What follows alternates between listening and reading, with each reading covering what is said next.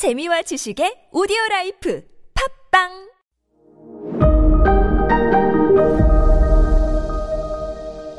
네, 여러분 안녕하십니까. 역사 스토리텔러 썬킴 인사 드리겠습니다. 본격적으로 헤이안 시대에 한번 들어가 볼까요? 해이안 시대는요, 기본적으로 한 400년 동안 유지가 되는데, 덴노와 일본 왕과 지방 유지들, 뭐, 공식적으로는 호족이라고 하거든요. 덴노와 호족 간의 치열한 정말 난장판 권력 다툼 400년이라고 보시면 돼요. 뭐, 지난 시간에도 말씀드렸지만, 이 일본 왕과 지방에 있는 호족들 이 치고받고 치고받고 치고받고 치고받고 싸우니까 이런 민간인 것들 우리가 정리를 좀 해줘야 되겠다 스테스 네 하고 군대가 들고 일어나서 군사 구태타를 일으킨 것이 바로 막부 시대가 열린 거라고 말씀드렸지 않습니까?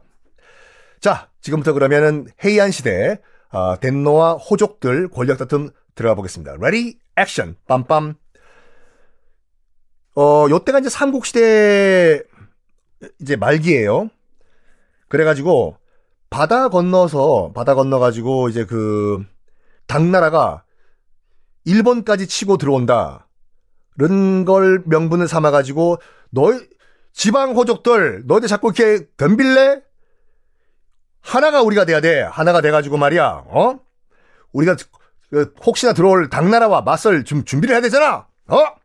그래서 일단 처음에는 덴노가 지방 호족들을 꽉 누르려고 해요. 그럴 명분이 되잖아요. 어허, 지금 우리가 지금 우리가 찢어져서 서로 싸울 땐가 지금. 그러다가 그러다가 서기 676년에 신라가 삼국을 통일합니다. 그리고 이제 우리가 말하는 통일 신라 시대가 돼요. 그리고 당나라는요. 안녹산의 난이라고 일어나요. 음? 안녹산? 그게 뭡니까? 중국사 할 때 제가 말씀드리겠습니다. 안녹산의 난이라고 해서 그 양귀비가 이때 사람이거든요. 755년의 일인데 안녹산의 난, 안녹산이란 사람이 난을 일으켰어요. 당장은 안 망하지만 이 안녹산이란 인물이 반란을 일으켜서 실질적으로 당나라가 이때 망해요. 물론 몇 년 더 가지만 대당 제국이 종이호라가니가 돼버린 거예요. 그 말은 무슨 말이냐면 통일 신라가 신라가 이제 뭐 말 그대로 뭐 통일을 했지만 옛 고구려, 옛 백제 계속 뭐 부활 운동하니까 더 거기도 국내 문제를 찍어 눌러야 되지 않습니까? 그리고 당나라도 지금 망한 거의 실질적으로 망한, 망한 상태다 보니까 이제 일본으로 공격하 들어올 외부 적이 없는 거예요. 그러면 당연히 지방 호족들이 야 이거 우리 슬슬 기지개 켤 때가 됐네. 어? 이제 뭐 당나라도 뭐 당나라 군대가 돼버리고 말이야. 통일신라 저것들도 뭐 아는 내부 문제 때문에 뭐 우리 지코가 석자라고 하는데 지코 가수 이름이죠.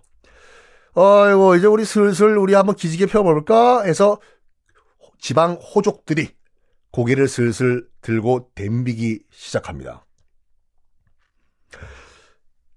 어 이때 이제 그 덴노가 이제 간무 덴노라는 일본 왕이에요.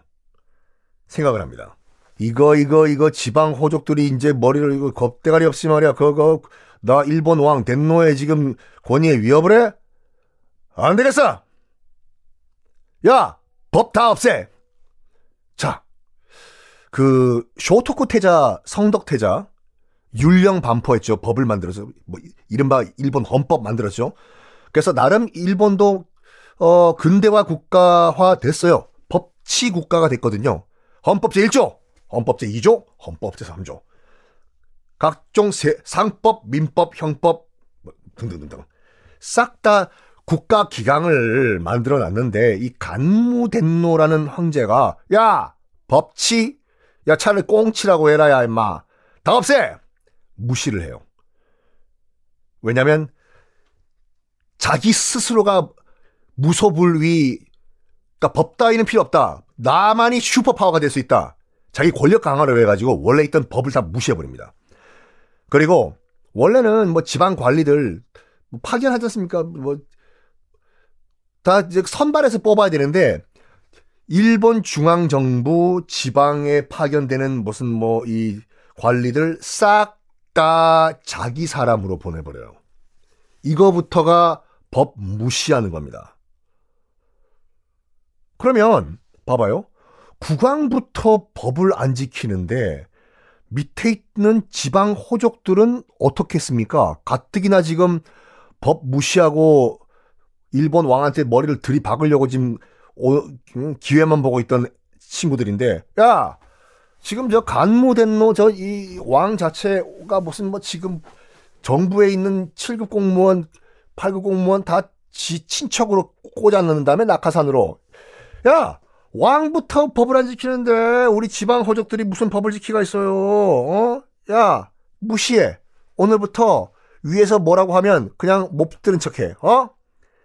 이렇게 됩니다 당시 일본 법의 가장 일본이 법치 국가, 일본 왕이 다스리는 법치 국가라는 걸 마지막 마지노선 이것만큼은 건드리지 마십시오.가 뭐였냐면 모든 국토는 일본 왕 거예요.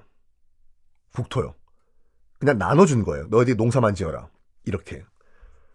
근데 지방 호족들이 야 그러게 해서 아 야 그 뭐 법은 법, 법, 법 같은 소리 하고 있네. 법규! 욕한 거 아니에요? 우리도 이때야, 이거 땅 먹어보자. 해서 법을 무시하고 지방 호족들이 동네에 있는 땅을 슬금슬금슬금 다 야금야금 먹고 땅을 넓혀 갑니다. 이 지방 호족들이 점점점 자기 영토를 넓혀가지 않습니까? 이게요, 이게 일본 역사에 항상 등장하는 영주들 있잖아요. 성 짓고 다이묘라고 하는 영주들. 고래와 와다시가 이 성의 주인 됐음.